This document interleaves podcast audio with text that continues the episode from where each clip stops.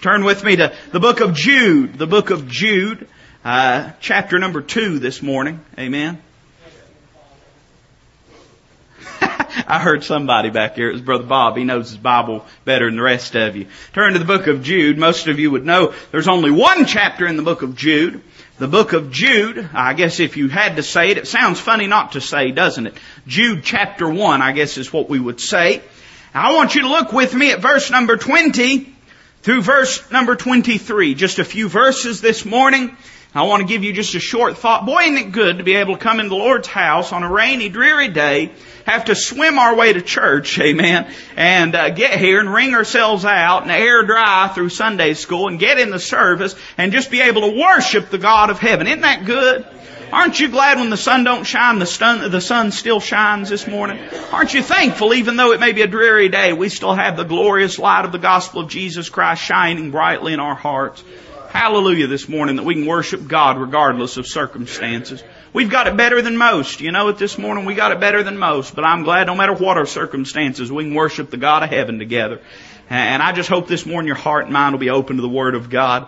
Uh, beginning in verse number 20, Jude writing says, But ye, beloved, building up yourselves on your most holy faith, praying in the Holy Ghost, keep yourselves in the love of God, looking for the mercy of our Lord Jesus Christ unto eternal life. I want you to notice these two verses. And of some have compassion, making a difference. And others save with fear, pulling them out of the fire, hating even the garment spotted by the flesh. I want to read that verse again. And others save with fear, pulling them out of the fire, hating even the garment spotted by the flesh. Would you pray with me this morning? Heavenly Father, Lord, we come before your throne. Oh, what a privilege it is, God of heaven, to come before your throne and to enter it boldly, seeking help, Lord, and seeking grace. Father, we'd ask this morning that uh, your power and your unction your presence would be felt and manifested in this service. Lord, that you'd stir our hearts to a closer walk with you, to a fiercer dedication, Lord, and to a more consecrated holiness in your eyes. Father, I pray if there's one amongst us that's lost and undone without Christ that this morning, Lord, would become their spiritual birthday. That they would call upon the name of Jesus Christ, ask Him to forgive them of their sins, and give their heart and life to Him this morning.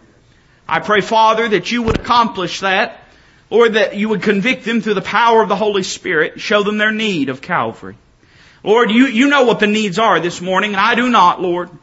But you know what the needs are, and I'd ask that you'd meet them. Lord, I'm thankful I don't know the needs this morning, else I'd try in my vain efforts to meet them. But God, we're at your mercy this morning, seeking only your presence and power to meet needs that we cannot meet. We love you so much, Lord.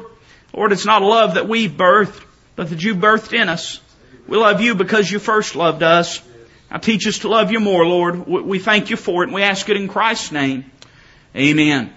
I want to hone in on a little phrase used in verse number 23 and I just want to pull a thought from it and give you three things this morning that I think ought to help us uh, in our daily walks. The Bible says at the end of verse number 23, it says, hating the garment, even the garment spotted by the flesh. You know, I got thinking about that little word hate. We always equate the word hate in a negative context, and I understand why we do that. And if you were to ask somebody, how is it that we bring people to Jesus Christ, you'd say it's through love. How is it that we see the needs of others? You'd say it's through love. But you'll find a strange dichotomy in the Word of God, and it's not a yin and yang, but it's a scriptural principle. You'll find that if you love something enough, you're going to hate something else. You say, preacher, what do you mean? Well, the farmer, you see, he loves crops, doesn't he? So he hates weeds. The shepherd, he loves the sheep. So he hates the wolves. Think a good healthy dose of hate this morning, if it's directed towards the right thing, will help us love people more. You see, we live in a world that teaches that hate is not a, a natural uh, emotion or a natural feeling. And let me say very explicitly this morning that I don't believe we ought to hate any human being. You say, preacher, what about the sodomites? Oh, you mean the sinners lost and undone without Christ that were going to the same devil's hell you were before you got saved? Is that who you mean this morning? Yeah, we ought to love them. You say, oh, you, you, what about the drunkards, preacher? What about them drunk drivers that get out and kill people? Oh, you mean them drunk drivers that were trying to find something to pour into the empty hole in their heart that only Christ can fill? You mean that person? Yeah, we to love that person. You say, preacher, what about the pedophiles? Oh, we're getting deep now, aren't we? What about the pedophiles? Oh, you mean the people, most of them were so warped by someone else they don't even know how to love? And they're headed to that same devil's hell that you're headed to if you die without Christ. You mean that person? Yeah, we ought to love them. You say, what about their sin? We ought to hate their sin. We ought to love the sinner. No more harmonious example of this in all scripture than the blessed Son of God. He knew how to hate the sin but love the sinner. And I think this morning, if we're going to start reaching people, there's some things we've got to have such a hatred for that affects our lives. See, the problem is we think it's good enough to be kind to people. Do you know that kindness is not what's needed for a man to get saved? The gospel's what's needed for a man to get saved. So what if I live it in front of them? Well, glory to God. That's good. You ought to live it in front of them. We're going to deal with that in a moment. But it takes the gospel. Christ exemplified this in John chapter number four. The immaculate Son of God sat down by a woman at a well and gave her verbally and confrontationally the gospel of Jesus Christ. You say, what about lifestyle evangelism? Neighbor, if he couldn't do it, you can't do it. If the Son of God's testimony was not good enough to bring a lost sinner to Calvary, he was perfect. What chance do you think your testimony or mine has of doing that? You say, oh, but what about, uh, you know, people that know us real well? Yeah, you're going to have to live it in front of them, but if the only people you ever win to Christ are people that know your life intimately, you're going to go to heaven a pauper. You meet people every single day that are in need of the gospel of Jesus Christ. And you know what? It could be they don't even know a Christian personally and intimately. Some of you, wrap your mind around this this morning, friend. Each and every one of you are the best Christian someone knows.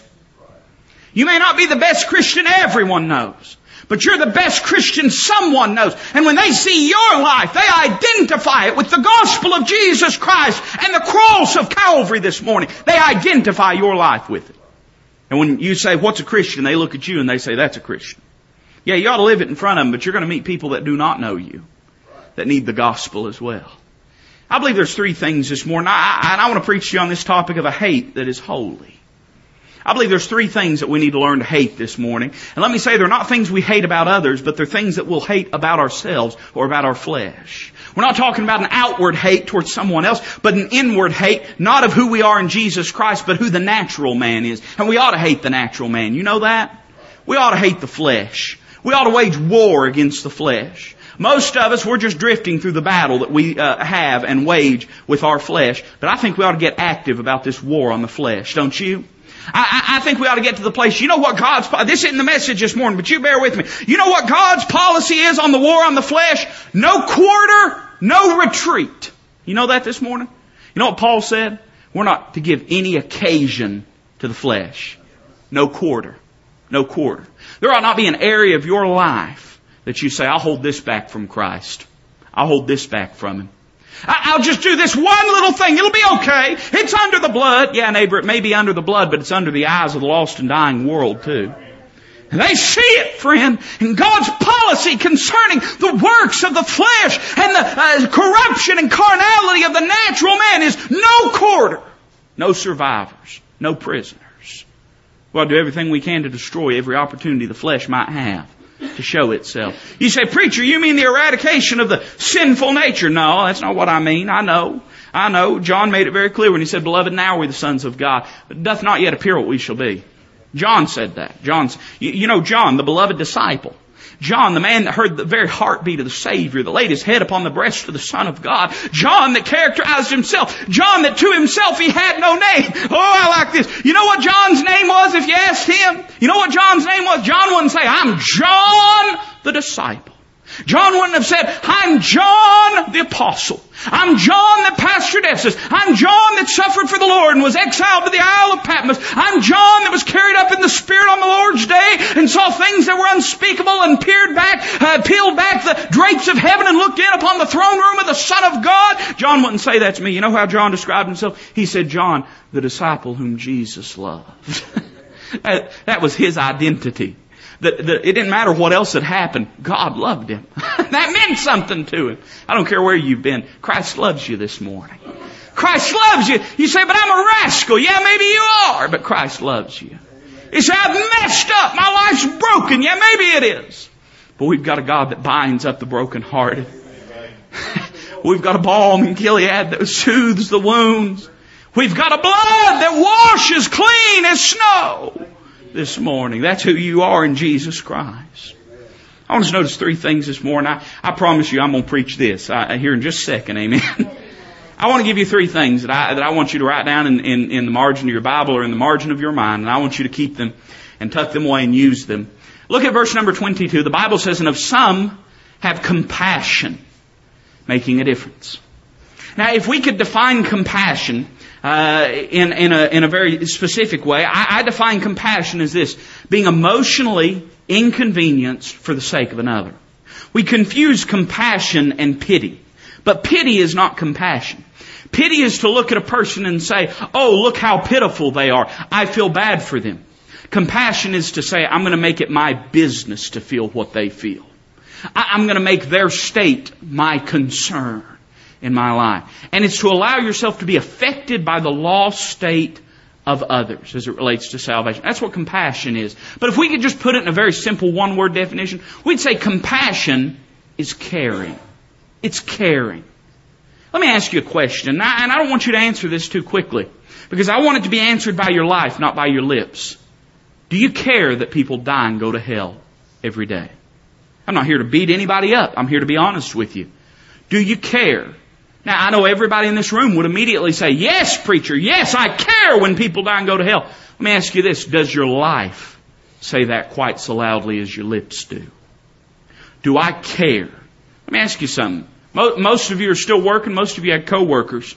And probably if you're, if you're like I was when I worked a secular job, a lot of those coworkers were lost and on their way to a devil's hell. Does that bother you? Does it bother you when the walk through, when you walk through the doors of your workplace that you're surrounded by souls that are eternal that will spend eternity somewhere? Does that bother you? Does it consume your heart, consume your mind?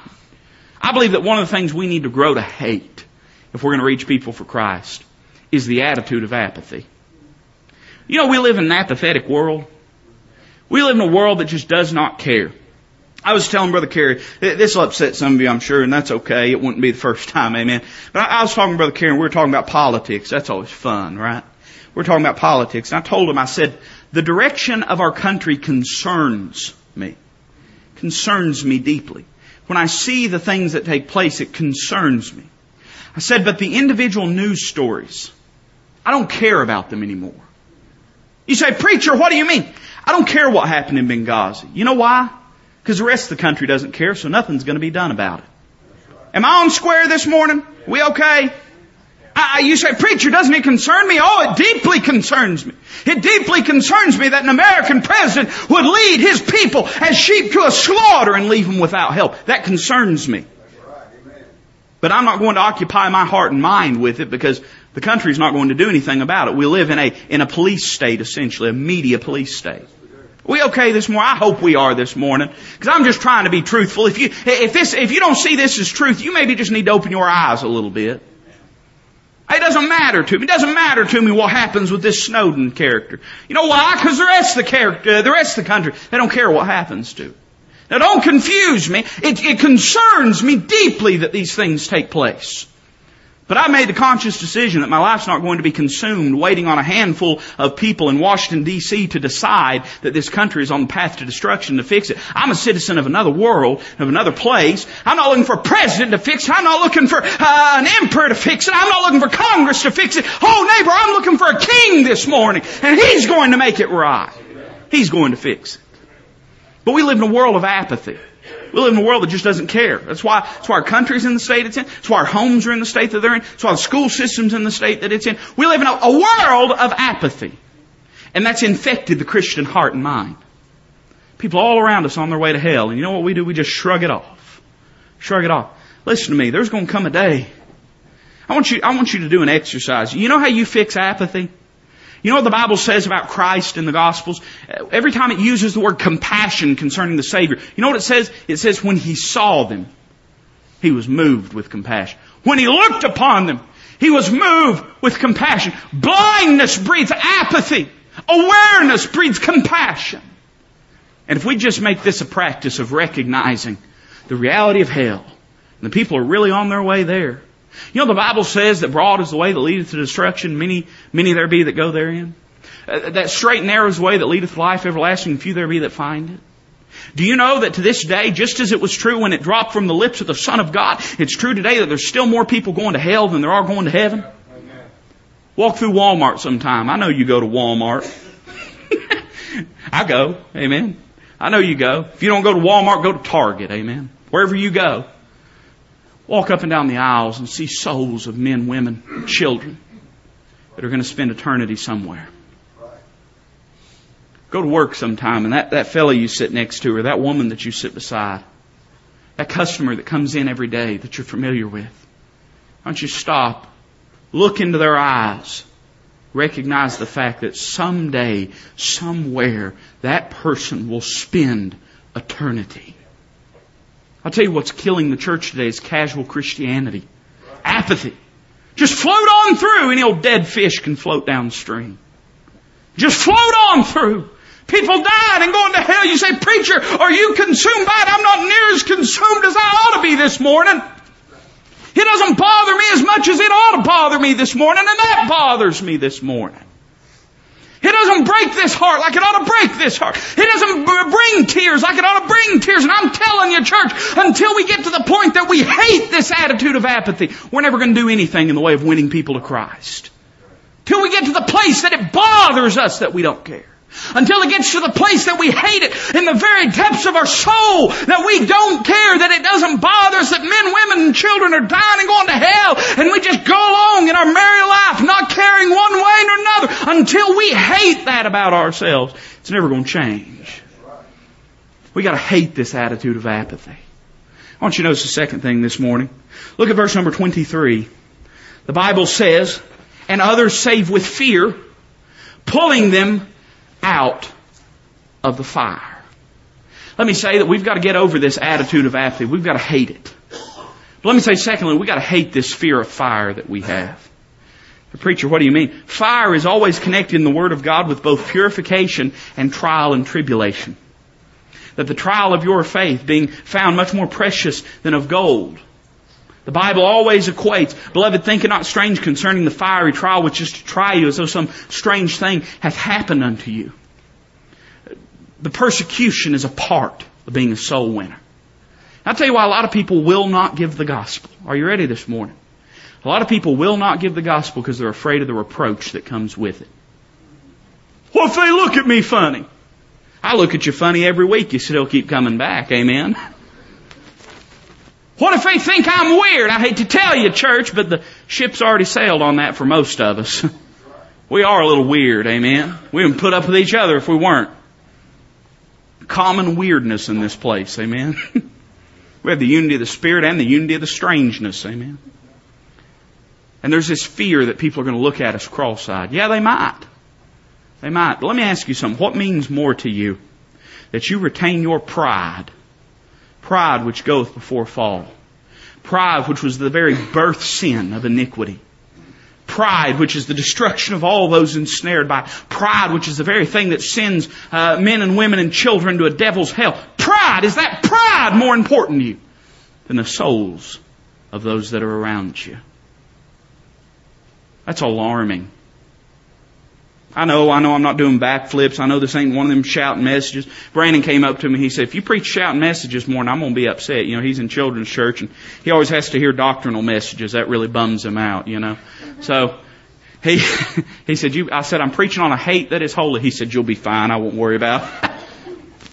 I know. I know I'm not preaching about the second coming this morning. I know I'm not preaching about the efficacy of the blood this morning. I know I'm not preaching about the glorious assurance of the Holy Spirit this morning. I know that this morning. But I believe this is one of the most vital topics we can deal with because it's corrupting us.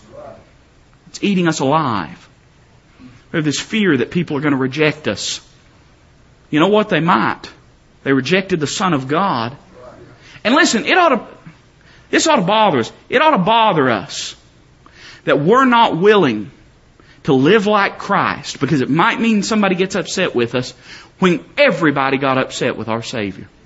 We are so scared of being Christ-like this morning that we'll embrace the world that is the enemy of God before we'll become Christ-like. We're scared of it this morning. We're afraid of it. We're afraid of the fire. You'll never pull anybody out of the fire without getting a little smoke on you. You'll never get in and get somebody out, get them out of the clutches of hell and of Satan. You'll never do that except you might have to put up with a little ridicule. I just think it's worth it this morning. Thank God for an old time man of God that was willing to stand and preach the gospel so a 10 year old boy could come and know the Savior. Thank God for a man that was willing to suffer reproach and suffer ridicule. People look at him and say, you're out of your mind. He came down to Knoxville, Tennessee in 1952 to start a church with nobody. With nobody, with no money. He came down and tried to beg everybody to come with him. You know that? Tried to beg everybody. He called Mays. Him and Mays were friends. He called Mays. He said, Mays, I want you to come up from the land. I want you to help me build this church. And, and Mays, I'm not, I'm not talking ill about Mays. He was a man of God, but he had his own things going on. He had his own ministry going on. He couldn't find anybody. He went and found a little, a little ramshackle house on Magnolia Avenue owned by J. Harold Smith. Some of you remember J. Harold Smith. And he bought that thing. We didn't even have the money to buy it. He began to preach the gospel and preach the gospel and preach the gospel. God began to save souls and to move, and he had to fight some battles. You know it? He had to fight some battles. He had to get in the fire sometimes. He had to get in the difficulty sometimes, but, but thank God he fought the battles. It was worth it in this preacher's life because he fought the battles. Some of you know some men of God in your life. You're here today. Our church is like most. Our church is not predominantly made up, right now, at least, of people that were reached through this church. Is that accurate? How many of y'all were saved at Walridge? Would you raise your hand? That's it. How many of y'all were saved somewhere else? Sure. That means, and even those saved at Walridge, you had somebody that fought the fight for you.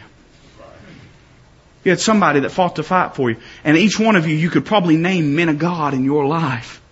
They were willing to go into the fire so that you could be pulled out. They were willing to go in so that you could get out. They're willing to suffer the ridicule and suffer the reproach. They're willing to be called names and made fun of, have the people turn their back on them. They were willing to do that because they loved souls. And they wanted to see people come to know the Savior. Thank God for people that'll go into the fire. But we've got a church today, and I don't mean Walridge in particular, I mean the church in general. But the church today is scared of the fire. We're going to CEOs to find out how to build our churches.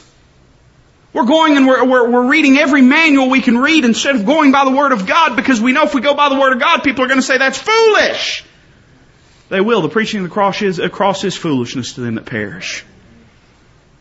People say, it's been quoted.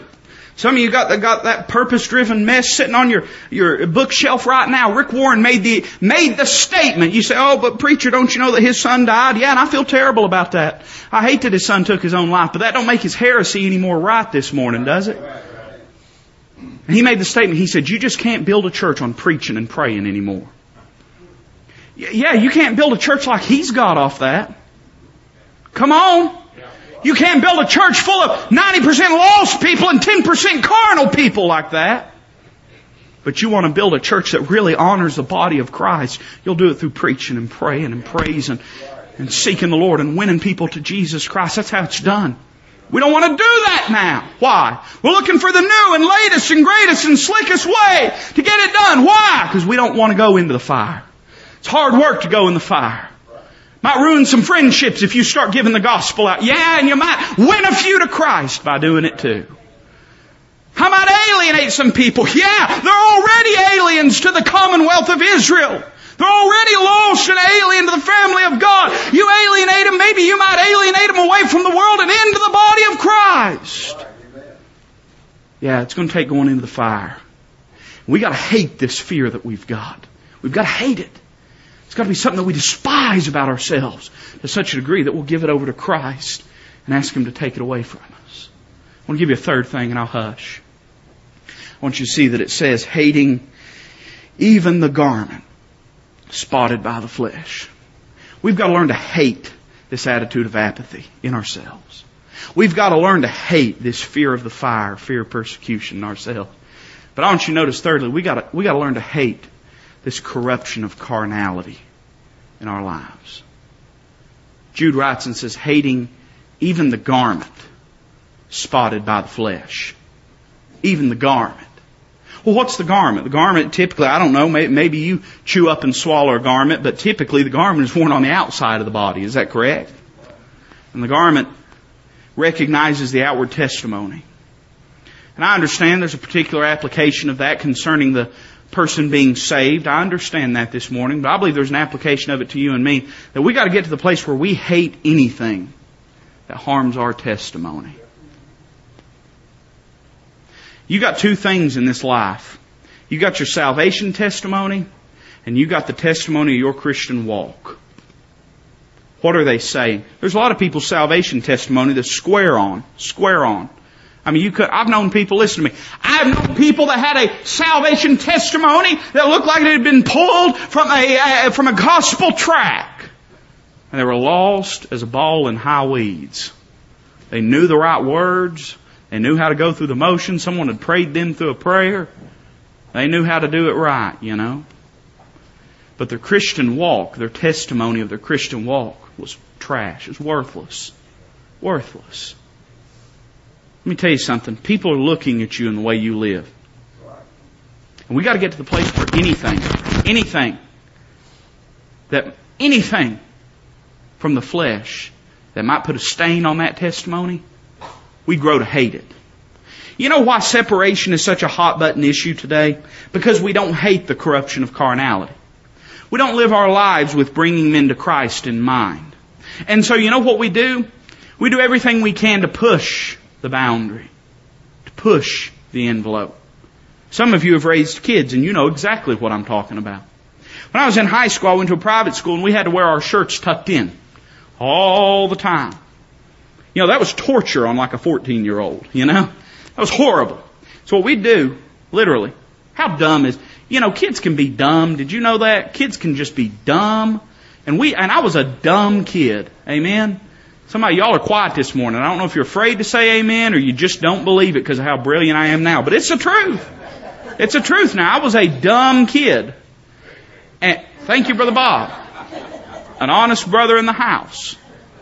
And you know what we'd do? We'd take and we would untuck our shirts until just the hem, just the hem of it was tucked in. I know what we were doing, and the teachers knew what we were doing too. We're pushing that envelope. We're pushing that envelope. Some of you have seen it in little ones. It's funny. I'll see little ones do this sometime. Parent will say, now you stay right here. First thing they start doing.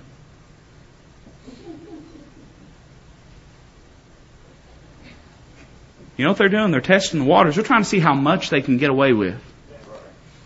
You know why they do that? Because they care more about what they want to do than what their parents ask of them. Let me tell you what Christians do. God says, here's a straight and narrow path, now walk it. And we walk that path and pretty soon we start trying to veer out of the way. God, God says that we're not to have any part nor any, any, anything with that which is unclean. We're to come out from among them be separate, saith the Lord. Touch not the unclean thing. God said, you do this and I'll be a father to you. That relationship will be solid. That fellowship will be unshakable. But you know what we do with separation? We push the envelope. You know why? We care more about ourselves than we care about the Lord. I knew it'd be quiet when I said that. That's okay. We care more about ourselves than we care about the Lord. We're more concerned with our wants than we are with His will. And so we just push it and push it and push it a little further a little further. You know the problem with that? You got people watching your testimony. And they see, they see, you may not see that stain on your garment, but they see that stain on your garment.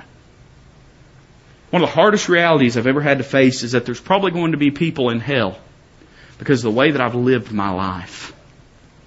I'm not, I'm not saying that about you. It may be true about you. It may not. I hope uh, to heaven that it's not. But I know for me, because of the way that I've lived my life at times, there's going to be people in eternal damnation and hellfire because I was the only Christianity that they saw and I displayed to them a cheap and empty and vain and carnal Christianity. I've got to answer for that one day, church. I've got to stand before the judgment seat of Christ and give an account for that one day. Kind of makes you realize what Paul meant when he said concerning the judgment seat of Christ. For he said, For we must all appear before the judgment seat of Christ. He said, knowing therefore the terror of the Lord, we persuade men. Paul said, I'm going to have some things to answer for one day. This preacher's going to have some things to answer for one day. This preacher's going to have some people to answer for one day. It's because of the carnality that at times he's allowed into his life.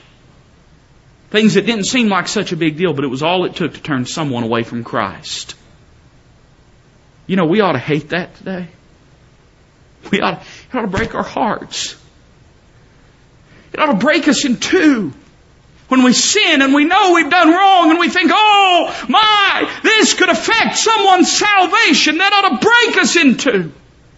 We ought, need, we ought not need the, the paint preached out the walls. We ought not need uh, all of the, the, the, the songs served. We ought not, we ought not need the pep talk when we just realize that our sin might lead someone to a devil's hell. That ought to be enough to cause us to break into and flee to an altar and plead God's forgiveness and ask for His power and ask for His mercy to move upon our lives that we might not live in such a way as to cause the damnation and destruction of others.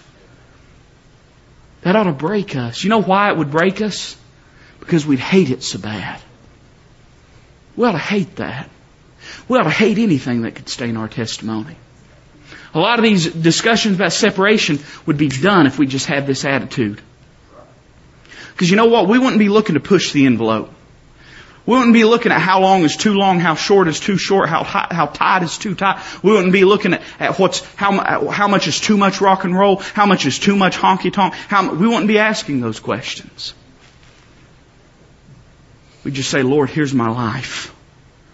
Make it something that'll bring you glory. Make it something that will draw sinners to Calvary. Make it something that you can be proud of. It said a lot of things. But it's going to take hate. Strong dislike ain't going to do it. Preference isn't going to do it. the, the suggestions of others. You know, I made up my mind when I started pastoring. I'm almost done, I promise you. You know, I made up my mind when I started pastoring. I wasn't going to try to be the Holy Ghost for anybody. I wasn't going to try to be the Holy Ghost for anybody. I can superimpose what I believe is right upon people if I choose, and they'll have a vain plastic Christianity that is pleasing only to the person they're trying to please and not to the God of heaven. So I made up my mind when I started pastoring, I'm not going to be the Holy Ghost for any congregation. I'm going to preach the Word of God. I'm going to live Christ in front of them. I'm going to try to lead them in the right direction, but I am not going to be the Holy Ghost for anybody. I'm going to let the Holy Ghost do His office work. I made up my mind about that. And you know, it, it, it's, if we'll truly walk in the Spirit of God, will mortify the deeds of the flesh. A, lot of the a lot of the discussion about what's right concerning separation would just would just be done with if we'd walk in the Spirit of God. Because we'd look at it and we'd say, Lord, anything that might turn souls from Calvary, I don't want it in my life. Preference isn't going to do it. Another man's convictions is not going to do it. We've got to have a hatred. We've got to have a hatred of carnality in our lives to such a degree that it moves us, to such a degree that it breaks us, to such a degree that we cannot be convinced out of it. The devil cannot sell us a bill of sales concerning sin. It's got to be so real to us that it changes us. It's dead Christianity that's sending people to hell. We need something real and alive. We need this hatred to be real and alive. You say, preacher, I thought it was love. You love something enough you're going to hate anything that harms. Any of you, if anybody's ever picked on your kids or harmed one of your kids or your grandkids, you know what I mean. The only reason you have those feelings towards that person that has harmed your child or, or grandchild is because of your love for them. Farmer hates weeds because he loves his crops. The shepherd hates wolves because he loves his sheep. I believe Christians ought to hate sin because they love the Savior and the souls of men. Three things that we need to hate. We need to learn to hate the attitude of apathy. We need to learn to hate this fear of fire that we've got in persecution. We need to get to the place where we hate the corruption of carnality and we guard our testimony. You know what Paul said about repentance? He said, Yea, what vengeance it wrought in you. Vengeance. Repentance will give you a vengeance towards sin, a hatred of it.